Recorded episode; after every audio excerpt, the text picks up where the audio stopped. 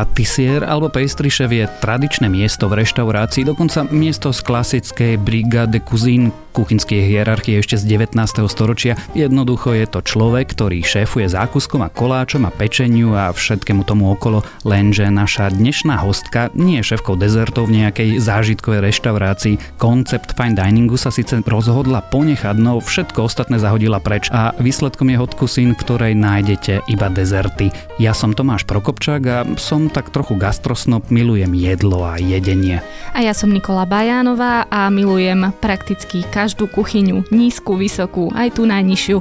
A vy počúvate Dobrú chuť, týždenný podcast denníka Sme o jedle, jedení, varení a fungovaní gastronómie. Našou dnešnou hostkou je spolumajiteľka francúzskej ani nie tak cukrárne, ako skôr laboratória na dezerty Lemiam Barbara Puškáčová. Pýtať sa jej budeme, prečo sa vôbec rozhodla robiť koláčiky a keď už, prečo rovno koláče zo svetovej vysokej gastronómie.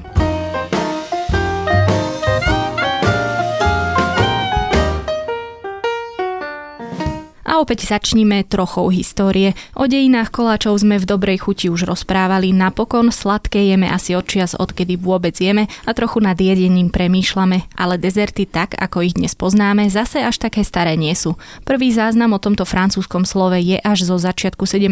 storočia a zväčša sa tak označoval chod, keď sa vyčistil stôl od všetkého predchádzajúceho jedla a prinieslo sa čosi sladké na záver. Mnohé dnešné torty a tortičky by asi tiež nefungovali bez čokolády a tá sa v Európe objavila až v 16. a najmä 17.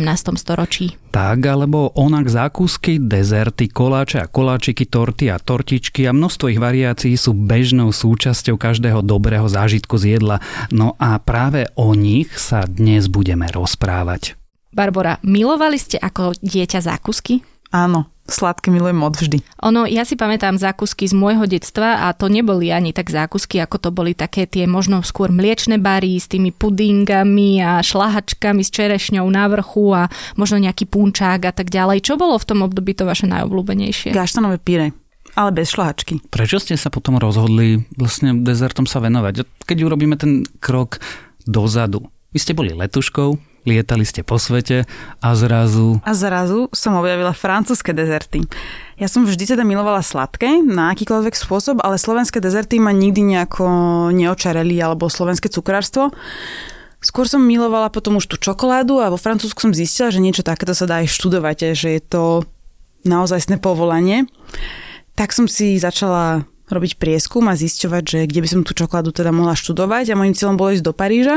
Tam však nebola špecializácia takú, ako som chcela, tak som si povedala, že najskôr si urobím špecializáciu zákusky, patisserie a potom si urobím tú čokoládu, ale už som pri tých zákuskoch ostala. Inak ale to je fascinujúce, že spraviť si vzdelanie o čokoláde, veď to je, ja hádam, sen každého človeka, nie? To by som chcel vidieť ten myšlienkový, alebo počuť ten myšlienkový pochod, že rozumiem, že štrúdlu už nie a chcem robiť nejaký zákusok, ale teda, že sa ako rozhodnem, že a čokoláda, to je niečo, o čom by som chcel vedieť viacej. No, bolo to v podstate jednoduché, lebo som bola na takom raz cesti a som nevedela, čo chcem naozaj robiť, lebo som vedela, že to letuškovanie nebude navždy, takže čo máme rada? Tak máme ľudia, rada ale, čokoládu? Ale ľudia Chcem hľadajú vtedy čokoládu. vysokú školu, alebo čo budú študovať, alebo či tie ekonomické tabulky im sedia a nie, že a, čokoláda. Tak tu už som mala za sebou tú jednu školu, tak to mi už stačí, už som vedela, že asi cesta späť na klasickú vysokú školu nie je úplne cesta, tak som našla to cukrárstvo.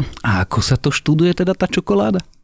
Je to super, lebo je to skôr také praktické štúdium, že väčšinu času sme strávili naozaj praktickým robením, alebo teda učením sa koláčov, zákuskov, pečiva a teda občas aj samotnej čokolády.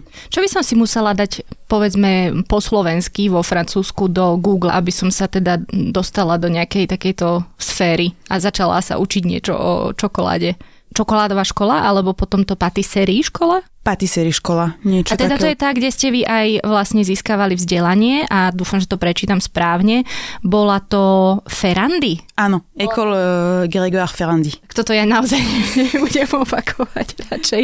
Znie to samozrejme veľmi pekne, ale teda povedzte nám možno niečo viac o tom samotnom procese vzdelávania sa v tej uh, gastronomickej škole. Ako ste sa tam dostali, ako tam potom vyzeralo vlastne to vzdelávanie? No bolo to už trošku iné tým, že ja som nemala 16, kedy nastupujú žiaci normálne ako na strednú školu alebo odbornú učňovku, ako to mám povedať.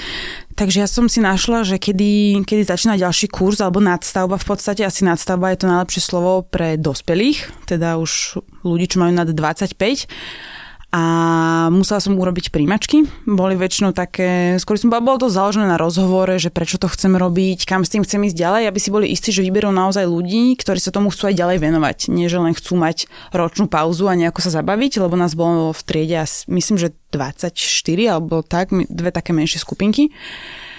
No, vybrali ma, bola som veľmi šťastná a pred letom, škola začínala v septembri a pred letom som sa stiahovala do Paríža, aby som sa teda naučila po francúzsky, lebo žiadna sláva to nebola. Takže som pracovala chvíľu ako čašnička, čo mi naozaj super pomohlo.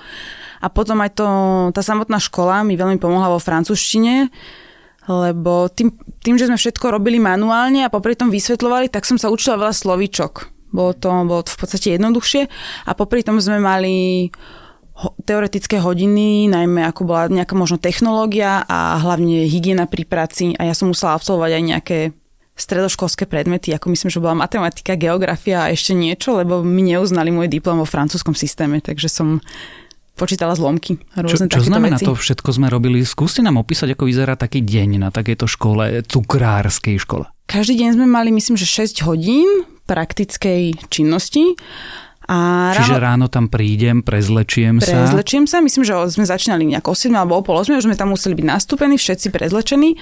A povedali nám, že čo budeme dnes robiť, čo budeme, čomu sa budeme venovať. A mali sme väčšinou viac druhov, buď kolačov alebo ciest a snažili sa nás e, naučiť, ako by sme si to mali aj časovo rozvrhnúť. Že nie iba dnes robíme tento koláč, ale dnes robíme najmä tomu tento druh a tento druh. A aby sme sa naučili aj ten časový harmonogram, že kým si pripravím toto cesto, ktoré sa odleží, zatiaľ si urobím toto cesto, medzi tým si pripravím tento krém, že nikdy sme nerobili iba jeden koláč v podstate od A a Z, niekedy to bolo rozložené aj na týždeň. Aj dnes je ťažké povedať ľuďom, ktorí sa ma pýtajú, že ako dlho trvá, kým urobíš tento koláč, že ja neviem, lebo je to náročné povedať, niektoré veci sa robia deň dopredu, niektoré dva dní dopredu a záleží aj od množstva. Niektoré cesto musí viacej odležať, treba s tým naozaj veľmi kalkulovať. Čiže, Čiže 16 hodín a tieto 4 koláče k tomu. No tak. Spomeniete si možno aj na nejaký, alebo možno ten úplne prvý, ktorý ste tam vlastne dokončili? Čím začínajú na francúzských... Uh... myslím, že sme robili krehké cesto. To je niečo z takých tých jednoduchších vecí, ale akú, nejaký tart sme z toho robili, ale či už to bol nejaký čokoládový, to neviem. Akože takéto veci sa dajú počas jedného dňa urobiť, ale častokrát sme si robili prípravy napríklad na druhý deň alebo tak, ale myslím, že sme robili nejaký tart. A potom ste to všetko zjedli? Veľa sme toho zjedli, bolo to, bolo to vidno na nás všetkých dievčatách a svoj sme si potom hovorili, že už nejak idú ťažšie tie nohavice zapnúť pracovné, ale mohli sme si vždy zobrať niečo domov. Ale chutnali sme všetko, tak ja som nepoznala až tak veľa tých francúzských dezertov, čiže som bola vždy strašne zvedavá, že čo som, čo som to tu urobil hovorila, že chcem, chcem to všetko ochutnať. No a práve tie francúzske dezerty sú naozaj tá kategória sama o sebe v porovnaní s ostatnými, či už zákuskami, koláčmi a tak ďalej. Dá sa povedať, že toto je možno taký ten vrchol toho, čo si môže človek objednať alebo ochutnať. Z vášho pohľadu, keby ste to mali vy vysvetliť niekomu, že čím práve tieto oslovili vás a prečo boli pre vás práve tieto francúzske dezerty a koláčiky takým tým krem de la krem, keď to tak poviem, v tom koláčikovom svete? Tak zo začiatku to bola určite tá vizuálna stránka, že som videla, že wow, že ten zákusok nie, že môže byť dobrý, ale môže aj krásne vyzerať. A potom to bolo určite aj tým, že bolo naozaj cítiť tie súroviny, ktoré tam boli použité. Neboli všetky iba sladké, ale ak tam bola vanilka, tak tam bolo naozaj veľa vanilky. Ak to malo byť pistáciové, tak to nebolo iba zelené, ale bolo to pistáciové. U nás som mala skôr taký zvyk, že všetko je sladké, niečo je trošku rúžové, niečo je trošku hnedé a niečo je, niečo je biele. A určite aj tá komplikovanosť tých dezertov, že čo všetko sa naozaj dá urobiť, keď má človek chuť. Rozmýšľali ste niekedy, že z toho utečiete, keď toto všetko sa tam dialo? Pretože predsa len tá romantická predstava človeka, ktorý si vyberá, že no dobre, tak chcem sa venovať dezertom, lebo potom sa chcem venovať tej čokolády a potom tam každý deň 7.30 musí prísť a niekoľko hodín po sebe robí stále, stále tie dezerty, učí sa techniky, učí sa pracovať s tými základnými súrovinami. Z tej školy nie, to bolo super, to bolo... To bola škola, ako sa patrí, hej? Áno, to bola, Taký no, Rockford, škola, škola, ako sa patrí, presne tak. Potom už to bolo trošku iné, keď nastúpila realita. Aj keď som mala stáž, tak už to bolo trošku náročnejšie, lebo tam väčšinou neexistuje také, že sobota, nedela voľno. Je proste voľno, kedy vám ho dajú, niekedy tie dni ani ne, nemusia byť po sebe, takže ja som bola úplný zombík, som mala pocit, že kedy už bude zase nejaký deň voľna, kedy budem iba spať. Ale ešte aj to bolo v pohode a potom, keď som si hľadala robotu, tak to už to začínalo byť náročnejšie, lebo častokrát sa začína aj o 4 ráno a to už je naozaj hardcore, to už... Prečo o 4 ráno? Lebo chcú, aby dezerty už o 7 boli pripravené. A nie, aby bol iba jeden pripravený, ale aby ich bola plná vitrína. Takže hlavne, keď sú na nejakom turistickom mieste, je to nejaká vychytená cukráreň, tak potrebujú tam mať celý tým a v, tej, na, v tej 11 tam bolo naozaj celkom dosť a bolo, bolo treba, aby sme tam boli až 4 ráno. Takže. Čiže vo Francúzsku sa dá povedať, že sa tie dezerty jedia v priebehu celého dňa a je teda možno za tým aj trochu turizmus, ale aj samotní Francúzi si ich dávajú Páči aj sa ti ráno. ten koncept Ježiš, ísť na raňajky z sťahujem. dezertom? Nie, nie, Francúzi si určite nedajú žiaden dezert na raňajky. Oni si dajú na raňajky, si dajú croissant a napríklad croissant alebo čokoládovú rolku zase nepovažujú za dezert. Naopak môže to byť možno, že desiata alebo olovrand, ale určite to nepovažujú za dezert. Ani dezert na raňajky by si nedali. Toto bol, za týmto môžeme naozaj vidieť skôr ten turizmus, že chceli sa prezentovať, aby mali plnú tú vitrinu. Lebo napríklad teraz skočím do Portugalska. Keď sme boli v Portugalsku, tak tam nebolo na raňajky možné zohnať absolútne nič, čo by nebolo sladké. Všade boli tie Paštel? Presne, potom neviem, všelijaké možné rôzne aj lístkové cesta a tak ďalej, ale po, ja neviem, 7-8 dňoch v Portugalsku som už seriózne túžila po chlebe. chleba s presne, s- nie s masťou, ale s maslom a paradajkou. Ale teda samozrejme portugalské pečivo, alebo teda sladké pečivo je niečo iné ako francúzske koláčiky. Tiež Francúzi si myslím, že jedávajú skôr sladké na raňajky, že slané je, je výnimočné. A Johan sa väčšinou, môj priateľ, spolumajiteľ Miam sa čuduje, že slané na raňajky, aj keď sme boli niekde na Slovensku v hoteli, že salámy a síry. A, a teraz už uh, to vyžaduje aj, vyžaduje aj on, takže si Inak, zvykol. ešte jedna veľmi vtipná príhoda. Tieto odbočky mám na sebe najradšej, ale neviem si to odpustiť. Ja som spievala dlhé roky v zbore a mali sme uh, chlapčenský zbor zo Švajčiarska na návšteve a chlapec si u nás doma, mali sme ich v bytoch, dával na Vianočku šunku a ja som z toho skoro akože vyskočila z kože a som jak keby som bola v akčnom filme, skočila cez celý stôl a zabránila mu dať si tú šunku na to sladké pečivo. On na mňa pozeral, že čo to ja robím, že to je normálne, veď on vie, čo robí.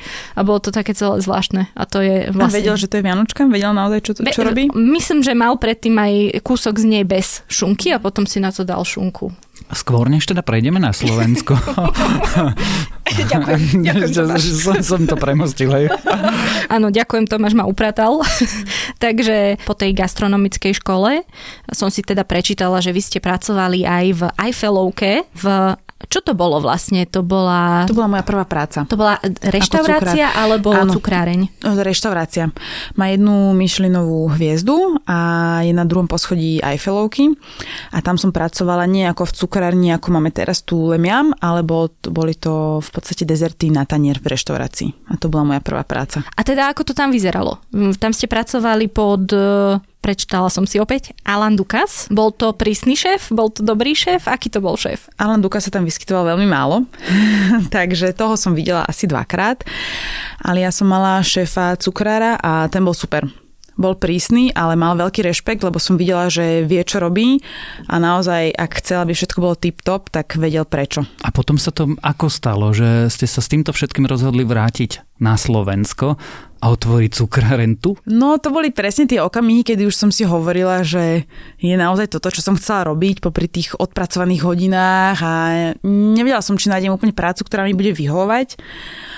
A bolo leto a bola som na chvíľu na Slovensku a kamaráti do mňa rýpali, že prečo sa nevrátim a neotvorím si niečo také tu, že tu to úplne chýba že bolo by to super a tak, tak vo mne to tak dozrievalo, dozrievalo až som teda si povedala, že dobre, že balím kufre a idem. A je to menej práce? Nie, je to oveľa viac práce a starosti. A teda vy ste prišli a otvorili ste si prevádzku na obchodnej ulici, alebo teda Áno. v jednom z tých dvorov v obchodnej ulici. Tam to teda ako vyzeralo? Aké to je prísť z Paríža, z Francúzska, Na na obchodnú? Slovensko, Na obchodnú. na obchodnú a povedať si, že bude mať nielen cukráreň, kde bude mať všetky tie banálne cheesecakey a šamrole, ale že bude mať fine diningovú cukráreň. Cukráreň, kde sú dezerty dezertami. Bolo to náročné zo začiatku veľmi, lebo som bola zvyknutá z Francúzska, že nájdem všetko, čo potrebujem, ale toto bola asi jedna z tých najnáročnejších častí, s ktorou sa stretávame v podstate aj doteraz. To znamená čo, súroviny? Súroviny, kvalitné súroviny.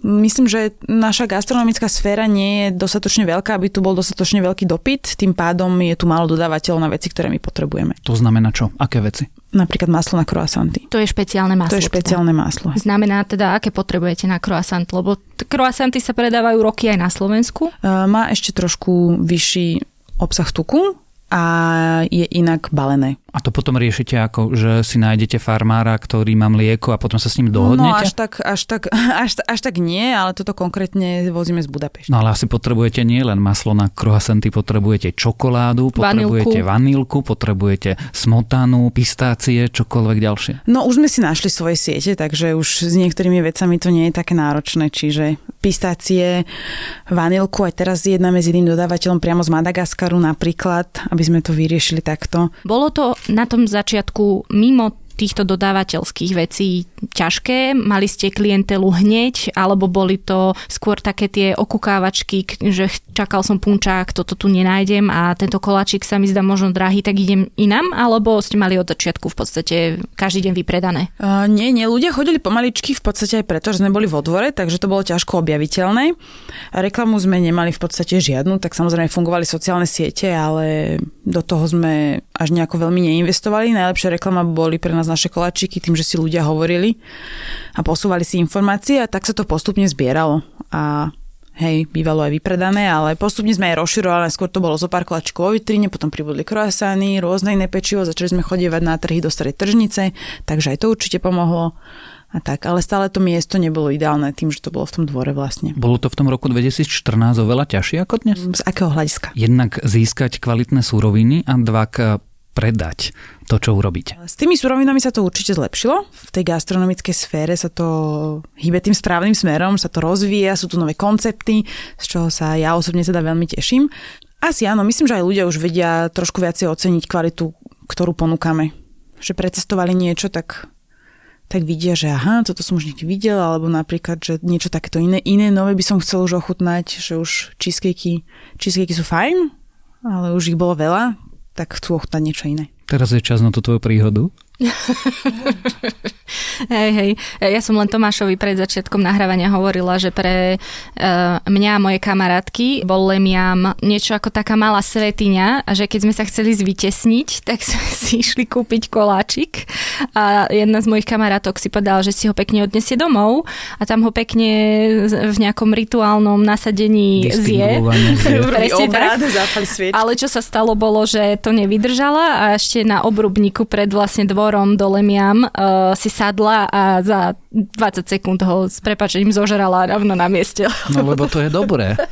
to je jedna vec, áno, áno. A jednoducho z toho bola potom taká malá závislosť, by som povedala. Napriek tomu ste na obchodnej ulici nevydržali a išli ste do Barcelony. Čo sa teda stalo? No pôvodný plán bol taký, že ostaneme žiť v Barcelone a otvoríme si teda cukráreň tam. Prečo nie na Slovensku? Prečo v Španielsku? Lebo sme sa zhodli, že to bude taká zlatá stredná cesta možno medzi tým Francúzskom a Slovenskom, lebo Johan bol trošku frustrovaný občas z tých skutočností so súrovinami a podobných vecí.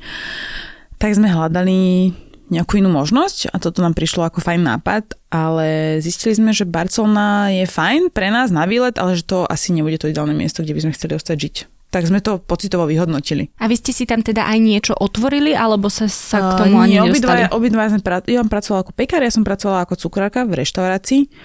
A popri tom sme hľadali aj rôzne miesta, sme si boli pozrieť, ale nič nám v podstate ani tak nepadlo do a keby sme možno našli nejaký priestor, ktorý by nám povedal, že áno, že toto je ono a na tomto mieste a tento priestor chceme, tak by sme sa do toho pustili, ale nejak sme si ani neboli sme si tým istí, takže možno aj preto sme potom už tak váhali ku koncu a že asi to, asi toto nebude ono a dostali sme ponuku na priestor na špitalskej, takže... Čiže ona vlastne prišla v istom čase, keď no, ste sa rozhodovali. Keby možno tak. neprišla, tak sa možno nevrátite? Tak sa možno nevrátime. Veľmi sme váhali, ale všetko nejak to tak zapadlo do seba. Možno prejdime k tej samotnej uh, prevádzke na špitalskej, ktorá je teraz to gro, to, to hlavné, čo momentálne jednoducho funguje, máte otvorené.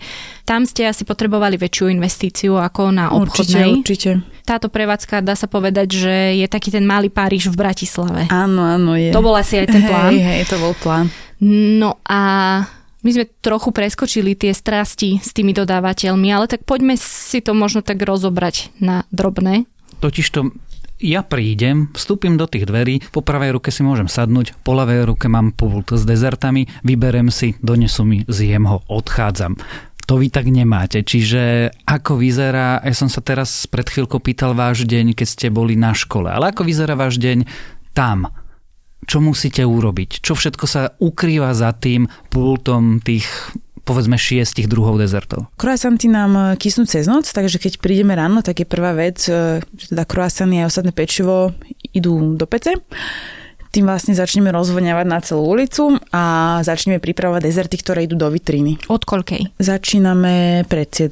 Takže tie prvé hodiny sú venované dezertom do vitríny a potom už sa postupne pripravujú vždycky to, čo treba, nejaké krémy na ďalší deň, rôzne, rôzne cesta a tam sa rozdielujú úlohy, že kto bude čo robiť. Nikto má na starosti makaronky, nikto má presne na starosti to, to pečivové cesto a nikto má na starosti tie krémy a potom spolu, spolu celý tým robí nejaké väčšie veci, keď sa robia napríklad, že torty na objednávku alebo zákusky a tak to, tak to si povedia, že to, to urobia spolu a pripravia, už musia mať pripravené rôzne elementy, napríklad z predchádzajúceho dňa alebo z pár hodín dopredu a to robia spolu. Čiže najprv sa dokončia tie dezerty, ktoré idete predávať na mieste a zároveň sa potom začína robiť príprava na ďalší deň Presne alebo tak. zákazky, ktoré máte. Presne tak. Ako je to uh, rozdelené medzi ten retail, teda to, čo predáte na mieste a to oni to ekonomovia volajú B2B, teda a klientov na objednávku a či vôbec e, robíte aj také, že zase budete hotely alebo reštaurácie? Bol aj taký plán, ale pravda je taká, že to nestíhame. Takže sme sa rozhodli, že nebudeme sa venovať desiatim veciam naraz a ostaneme v podstate verní iba našej prevádzke, aby naozaj zákazníci našli v tej vitrine aj o 5, keď idú z práce nejaký dezert lebo to už by sme naozaj nestíhali a keďže máme otvorené až do 7, tak sme si povedali, že nebudeme sa venovať všetkému a chceme, aby tá naša prevádzka bola a nechcete sa rozširovať? Nerozmýšľate na to? No, toto je jedna aj z mojich otázok, ale zase na druhej strane otázka je asi potom na to, či si viete vychovať dostatočný počet nástupcov, lebo vlastne vaša terajšia prevádzka, alebo teda Lemiam stojí na vás dvoch, vás a vašom priateľovi. No, toto je, toto je tá ďalšia veľmi náročná vec. Už keď sme sa ustalili s tými surovinami, tak je veľmi náročné nájsť e, cukrárov, ktorí by ja si myslím, že je tu veľa motivovaných mladých ľudí, ktorí chcú robiť, ale potom už v realite je to tiež väčšinou trošku iné. A čo sa deje? Čo je ten problém? Aký je ten stred s tou realitou? Mm, ja si myslím, že ľudia si to predstavujú, že to je trošku ľahšie. Ja som to videla aj napríklad, to nehovorím teraz, že tu to iba na Slovensku alebo kde, ale aj keď som si robila tú školu vo Francúzsku, tak som videla, že tam boli možno my, neviem, staršie dámy, ktoré od, odišli z ofisu a robili si túto školu a predstavovali si to, že budú miešať jeden koláčik a popri tom sa rozprávať a, a bude, bude to fajn a potom, keď išli na stáž, tak boli veľmi prekvapené, že to vôbec takto nefunguje, že je to makačka. Tam, je to makačka a tam sa človek nezastaví a nebude pri miešaní si rozprávať uh, s kamoškou a čo varili včera na večeru, čiže ja si myslím, že E, si to veľa ľudí takto predstavuje, že dobre, stanem sa teraz cukrárom alebo cukrárkou a je to taký dream job a je to celé voňavé a, a sladké, ale je to naozaj makačka robota ako každá iná a je to veľmi fyzické. Takže... Ono, ono v končnom dôsledku to človek zistí, keď sa doma pokúša urobiť si nejaký zákusok. Koláče si doma vieme urobiť, ale zákusok, akože taký ten klasický zákusok, kde ja má byť nejaký sneh nerobil. a podobne, aj keď o tých sla- slovenských tradičných hovorím. No chcem vidieť, vrstvy, niečo presne, iného. Chcem vidieť niekoho, kto si doma robí laskonky Akože kto má na to nervy? No ja nie. Ale... No ja nie, doma nemám na nič nervy.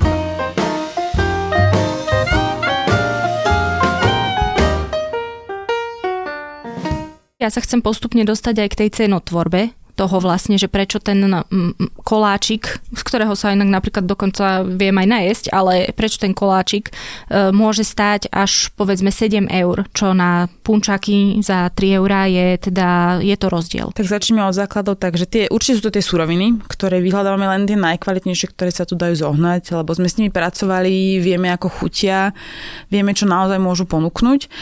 A druhá vec je uh, práca čas, ktorý je strávený pri každom dezerte. Keď ste si robili kalkuláciu, tak ste videli, že e, zrazu bude musieť byť na 5, na 6 eurách. A ja sa túto otázku vlastne pýtam vždy našich hostí. A to je, že nemali ste strach, keď ste videli to výsledné číslo, že predám to v Bratislave? Mala som samozrejme veľký strach som si povedala, že neviem, či toto je pre Bratislavu v podstate únosné, ale som si povedala, že tak ľudia si musia vybrať, že či chcú jesť niečo kvalitné, z čoho majú presne aj zážitok. Dostávame sa k tomu fine diningu, že si vyberú, či si dajú koláčik ktorým sa im za drahý, možno že raz za čas a urobia si z toho presne nejaký malý rituál možno, že poďme si dať tento koláčik a nejedia to každý deň, tak si ho dajú a tým pádom to aj vedia oceniť, že vedia proste prečo stojí 7 eur ten koláčik. A nakoniec to skončilo ako? Vypredáte? A koľko ich urobíte za deň? Tie, ktoré si dáte do vitríny a vypredáte? Ako kedy? A čo sa robí s tými, ktoré nepredáte? Väčšinou sú koláčiky vypredané a keď ostáva pár kusov, tak uh, niekedy, niekedy nejaký zemia. Niektoré si zoberú zamestnanci a sú koláčiky, ktoré sa nedajú predať na druhý deň. Napríklad eh, milfoj, to je listkové cesto, karamelizované s vanilkovým krémom lebo ten chutí tak dobre iba v podstate ten jeden deň, takže tie rozdáme. Rozdáme, zjeme mama, otec, papka, zamestnanci. Čiže ste obľúbený člen rodiny, lebo nosí No samozrejme, hej, hej, hej. Babička vždy príde a nemáš nejaký malý koláčik? Mám, jasné, že Čiže mám. ste to otočili, zvyčajne to býva tak, že človek príde hej, za babičkou a tam mu ponúka. Nemáš koláčik, hej, hej, hej. No a teda koľko ich urobíte na deň? Priznám sa, že som teraz na materskej, takže neviem úplne presne, koľko ich urobia na deň, lebo sa, sa stane niekedy, že počas dňa aj dorábajú. Keď vidia, že sa naozaj veľmi skoro vypredal, tak ešte dorobia. Záleží aj od toho, že koľko máme druhov dezertov. Nemáme veľmi veľa druhov dezertov a niekedy aj ľudia, ktorí sú noví zákazníci, alebo teda prídu sa pozrieť, tak sú prekvapení, že máme iba tak málo druhov, ale ja im vysvetľujem, že to je v podstate aj naša naša politika. Strát, no, mm-hmm. po, hej, politika, alebo teda stratégia, že nechceme sa presne rozptilovať a ísť všetkými druhmi, že tých 6 nám úplne stačí. A dá sa zarobiť na tom? Dá sa vyžiť? Z cukrárčenia? Je to, je to ťažké. Prečo?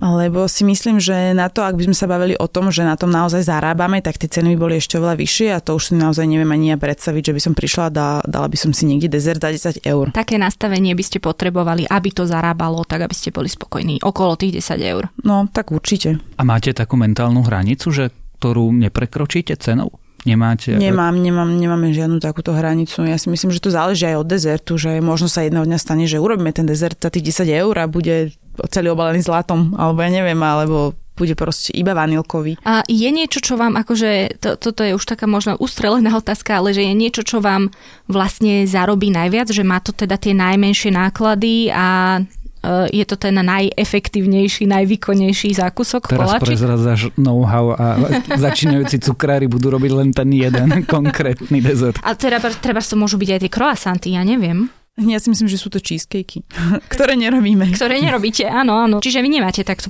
predstavu, že neviete povedať, že toto je ten náš uh, najefektívnejší koláčik. Že ja neviem, zrazu zistíte, mm, biznis nám nejde, musíme narobiť veľa týchto.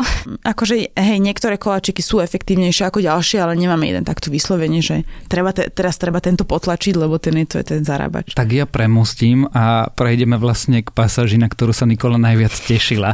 A premostím tým, že tak nemusíme sa rozprávať o tom dezerte, ktorý má najvýhodnejší pomer náklady a ceny, ale ktorý je váš najobľúbenejší a ktorý najmenej. Najobľúbenejšie je milfoj, určite, lebo milujem, ja milujem vanilku a všetko, čo je s ňou a v kombinácii s lístkovým cestom to je proste, to je možno, není to ten najjednoduchší dezert, ale čo sa týka zloženia, mi stačí iba to lístkové cesto a iba ten vanilkový krém v podstate. Keďže nás ľudia počúvajú, skúsme im to opísať, ako vyzerá ten koláčik, lebo vlastne to je tiež jedna z tých podstát. Áno.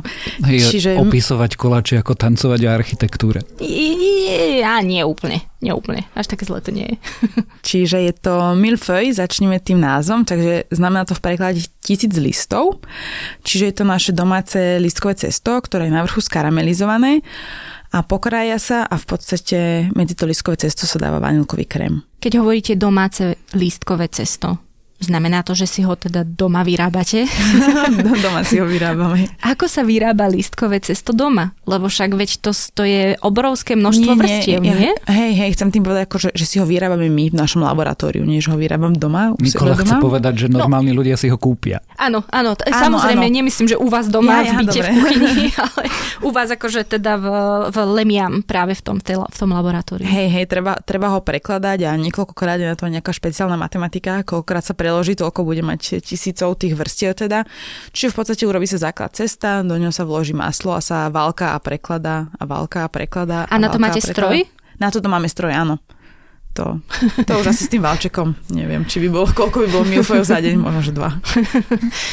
vlastne vy takto vyrábate aj croissanty, Áno. ktoré sú vlastne iné ako tie všetky ostatné, ktoré si vieme kúpiť povedzme v bežných, ja neviem, predajniach, potravinách a tak ďalej. Čím teda sú tie vaše croissanty iné od, od e, tých, čo si bežne kúpime v, v ja neviem, reťazcoch? Tie v reťazcoch sú väčšinou zmrazené polotovary, ktoré prídu zmrazené, už nakysnuté a iba ich dajú do peca a v podstate ich vyberú a my si ich vyrábame od začiatku. Tiež je to v podstate listkové cesto, ktoré je ešte okrem toho kysnuté, čiže máme cesto, maslo a valkame. No ale vy ste mi neodpovedali na ten neobľúbený. Áno. Neobľúbený koláč? Uh, ja sa priznam, že ja moc nemám rada uh, ovocné koláče. Alebo teda m- mám rada čerstvé ovocie, ale nemám rada napríklad nejaké ovocné krémy, že malinový krém alebo, alebo tak. To, to je naozaj niečo, čo mi nereže. A to je inak zaujímavé, lebo vlastne veľa je takých tých, alebo to by som povedala, že to je akože, povedzme, že čokoláda, povedzme smotana a povedzme pistácie, alebo ja neviem, to si teraz vymýšľam, to sú tie základné, povedzme, francúzske súroviny a tá malina mi príde ako, že tá štvrtá v poradí. Že veľa... Je, je, je veľa malinový, ale keď napríklad nejaká tarteletka malinová, je tam mandlový krém a sú tam čerstvé maliny a možno nejaké konfitované maliny, tak to, to mám rada, to mám veľmi rada. Ale to sú čerstvé maliny, ale napríklad, že by bol vanilkový mús a do toho nejaké malinovo-jahodové kremeux, a možno nejaký chrumkavý biskvit alebo ešte nejaký jemný biskvit tam väčšinou býva a nejaká vanilková šláčka, tak to by asi nebolo nič, čo by som si vybrala. No a jeden z takých tých, možno, že stále patrí k tým najdrahším, je vlastne to jablčko. Áno. Ktoré ale je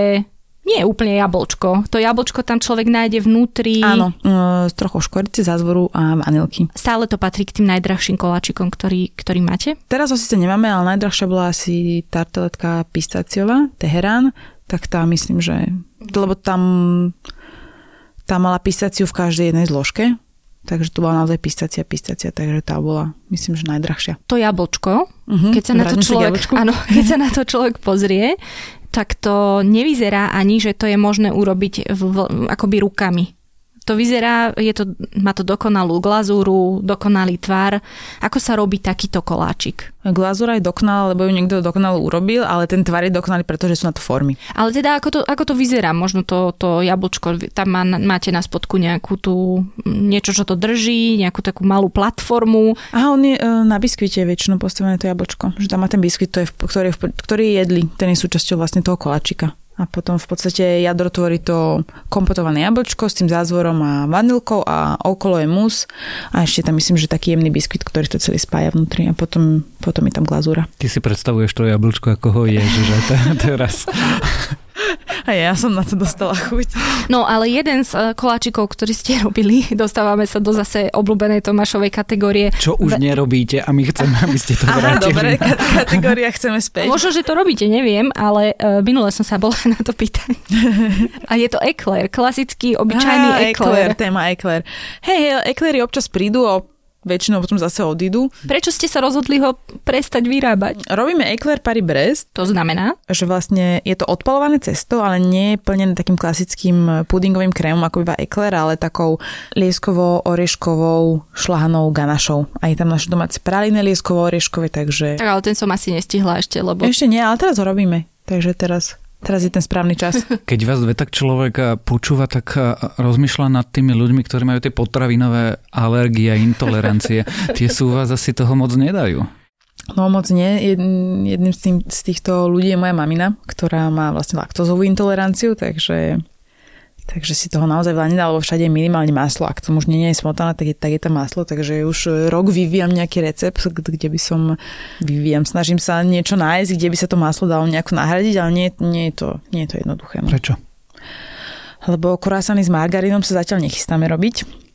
A potom v tých ostatných cestách, cestách má tiež maslo to svoje opodstatnenie, čo sa týka aj textúry, aj chuti. Takže... Čiže je ťažké robiť dobrý dezert bez toho, aby človek používal oriešky alebo kokos, alebo vlastne maslo, smotanu a mlieko. Ja si myslím, že určite je, ale myslím si, že sa to dá, len človek sa musí venovať asi iba tomu. Že mm-hmm. potom, ak sa chce niekto špecializovať na v podstate, dajme tomu, vegánske alebo na bezlaktozové alebo bezlepkové dezerty, ja si myslím, že sa to dá, ale treba sa venovať iba tomu, že... Ale dá sa to urobiť na tej úrovni fine diningu? Tak také som ešte ne, nejedla, ale, ale na, myslím, že fine dining určite áno, že, že tí, oni už myslia na všetko. Ja si myslím, že určite v tých myšlenovských reštauráciách majú vždy nejaký dezert v zálohe, kde... Áno, sorbet. Ktorý sa dá urobiť pre, pre hej, mrzí, mrzí ma to, ale hej, hej, oni majú prístup k naozaj veľa súrovín v týchto myšlenovských reštauráciách, že tam oni si môžu povyberať, zase môžu urobiť, neviem, niečo super exotické a dať si priviesť všelijaké druhy cukrov a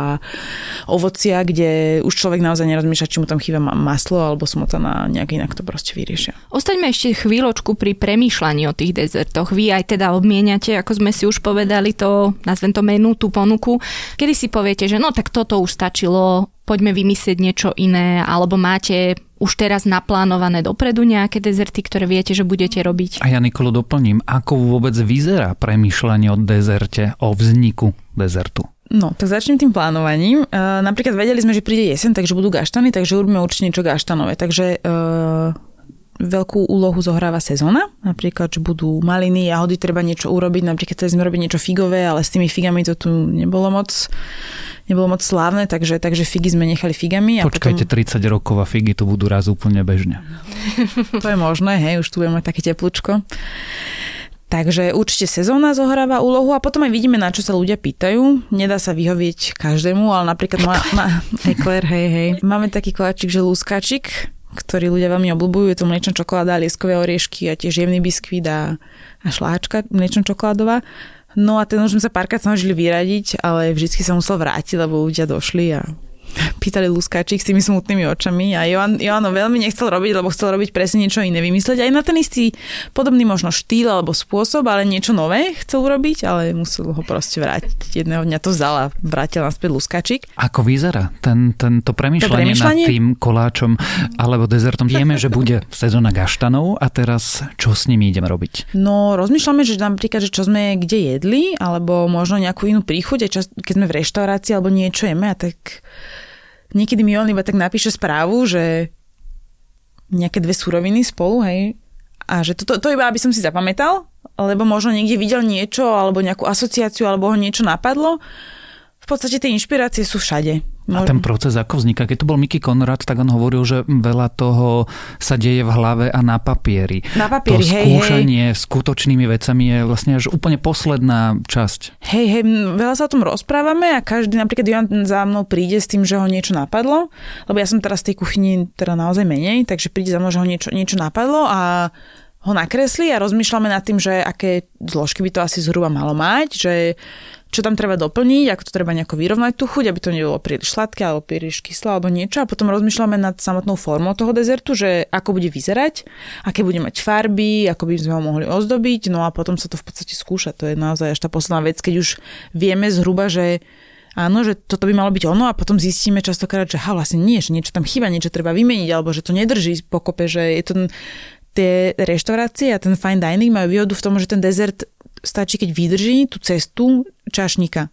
Sa položí na tanier, musí byť perfektný, keď sa položí na stôl. Potom už som klient dá toho, toho vidličku, už sa môže rozpadnúť. O to častokrát aj ide, že sa otvorí tá cukrová bublina, alebo čokoláda sa rozsýča, alebo niečo. Náš proste musí vydržať nejakú tú dobu v tej, v tej vitrine a častokrát musí vydržať aj ten prevoz domov.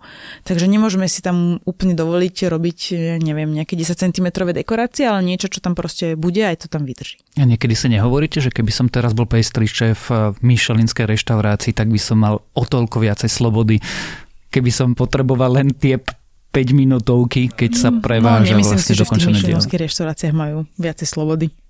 Prečo? Mm, myslím, že pracujú veľmi, veľmi, veľmi, veľmi veľa hodín na to, aby...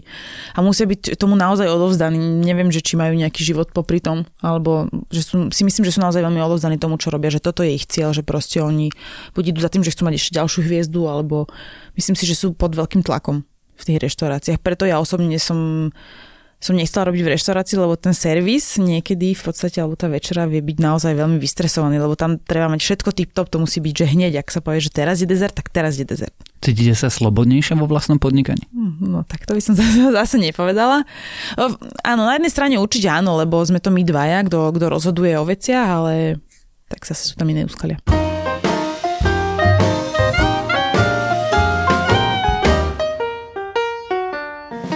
Máme tu v Dobrej chuti taký zvyk, že našeho hostia sa vždy spýtame na jeho obľúbenú surovinu a prečo je obľúbená surovina. Tak čo je vašou obľúbenou surovinou? Takže moja obľúbená surovina je vanilka. Prečo? Tak neviem, asi kvôli jej chuti. A možno, že aj mi to pripomína detstvo, ja neviem, ten vanilkový puding. A vieme ho teda v Lemiame pripraviť oveľa lepšie, nielen puding, ale aj hociaký krém, takže hoci čo Tak asi s, používate vanilkou. v prvom rade vanilku. Áno, nepo, nepoužívame žiadne aromy, ale máme pravú vanilku, väčšinou z Madagaskaru, občas, občas vystriedame a použijeme aj Tahiti, ale väčšinou tu z Madagaskaru. A môj obľúbený trik s vanilkou je asi to, že nič z nej nevyhadzovať, aj keď použijete, vyškrapkáte tie zrnička z toho vanilkového lúsku, tak si ju, tak ju dobre, alebo môžete ju ešte, aj ten vanilkový lúsk môžete použiť a nechať ho vyluhovať v podstate v mlieku alebo v smotane, alebo podľa toho, čo idete použiť. Potom ho dobre umiete ten lúsk, očistíte a necháte ho vysušiť. A taký, takéto vysušené lúsky si môžete zbierať a môžete ich, môžete ich e, pomlieť a dať ho do cukru, máte z toho vanilkový cukor, môžete ich e, do niečoho namočiť, keď si chcete urobiť nejaký, môžete si urobiť vanilkový sirup alebo nejaký vanilkový nápoj. O dezertoch, o kvalitných surovinách, o všetkej tej práci, ktorá sa ukrýva za cukrárom a jeho cukrovinkami, ale aj o tom, ako sa milovník jedla rozhodne, že začne robiť nekompromisné dezerty, sme sa rozprávali s Barborou Puškáčovou z francúzskej patiséry v Bratislave Lemiam. Ja som Tomáš Prokopčák. A ja som Nikola Bajánová a počúvali ste Dobrú chuť. Týždenný podcast denníka sme o jedle, jedení, varení a dnes aj o dezertoch. Tak ešte raz, Dobrú dobrú chuť. chuť.